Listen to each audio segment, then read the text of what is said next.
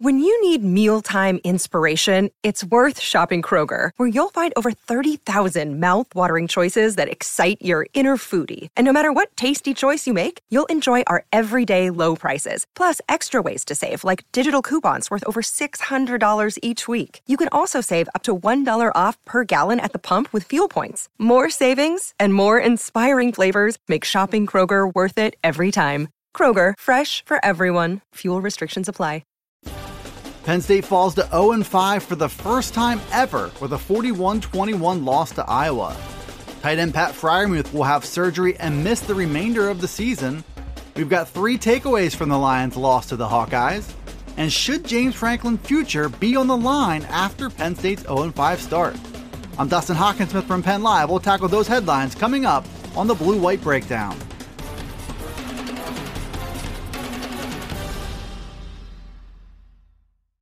Penn State made program history with Saturday night's 41 21 loss to Iowa at Beaver Stadium. Never before had a Penn State team started a season with an 0 5 record until James Franklin and the 2020 Lions did it over the weekend. And according to ESPN's stats and information, Penn State also became the first team to ever be ranked in the preseason top 10 and then go 0 5.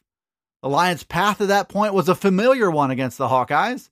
Penn State started slow and spotted Iowa a 24 7 lead at the half behind a defense that struggled and an offense that continued to turn the ball over.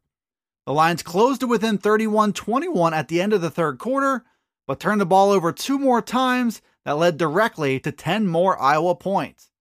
Penn State started Will Levis at quarterback, then brought in Sean Clifford, who threw touchdown passes on his first two attempts of the game. James Franklin said turnovers were once again the story of this game and the story of the team's season, which continues to slip away. The Lions came out of this game with more questions about coaching, their quarterbacks, their effort, and the future of the program. Penn State has yet to fix many of the issues that have been present all season long, and now the Lions have just three more chances left to do it, beginning with this week's trip to Michigan. Penn State lost on the field Saturday against Iowa and also lost yet another key player. Tight end Pat Freiermuth will have surgery and miss the remainder of the season.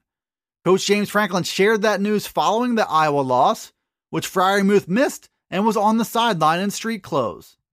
Freiermuth suffered an undisclosed injury in Penn State's loss to Ohio State three weeks prior, and he played at less than 100% against Maryland and Nebraska. So Franklin said the decision was made between the coaching staff and Freiermuth's family to have surgery and end his season instead. The question now becomes did the injury also end Freiermuth's Penn State career? Freiermuth is a top prospect for the 2021 NFL draft and might have little to gain by returning to Penn State for a fourth season. But now his injury and pending surgery have potential to impact his stock for this April's draft. For now, Freiermuth has 92 career catches for 1,185 yards and 16 touchdowns in 30 career games. If Saturday does mark the end of his career, Freiermuth will go down as one of the best tight ends in the history of Penn State's program. Penn State lost its fifth straight game to Iowa on Saturday night at Beaver Stadium, and we've got three takeaways from a loss that felt in some ways just like the previous four. The first takeaway is that Penn State continues to have a big quarterback problem on his hands. Will Levis wasn't the answer against the Hawkeyes, so James Franklin turned back to Sean Clifford.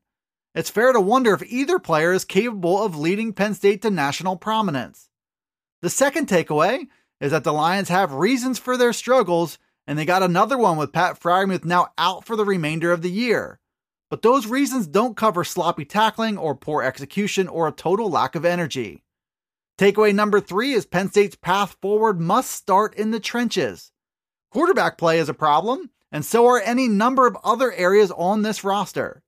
But Iowa's offense had huge success running the ball, especially on first down, and the Hawkeyes line controlled the point of attack on the defensive side of the ball as well. Penn State's path toward improvement will begin with fixes in both of those areas.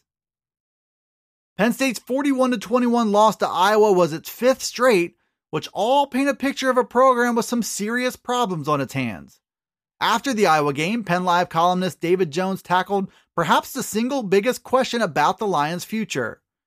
He wondered if this is as bad as the Penn State program has ever been, and if James Franklin's job as head coach should be on the line. That's the question that a growing number of Penn State fans are asking after an 0 5 start. And Jones sides with that question being a valid one, given how bad this Penn State team is and how hopeless the rest of the season feels.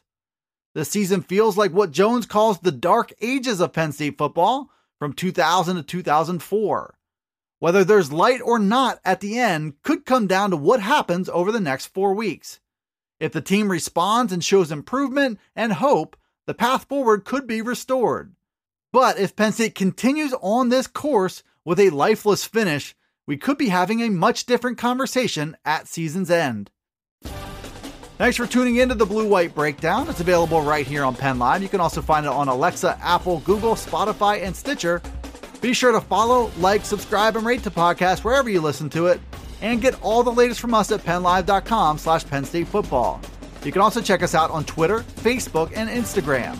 This is Dustin Hockensmith from Penn Live signing off until the next Blue White Breakdown.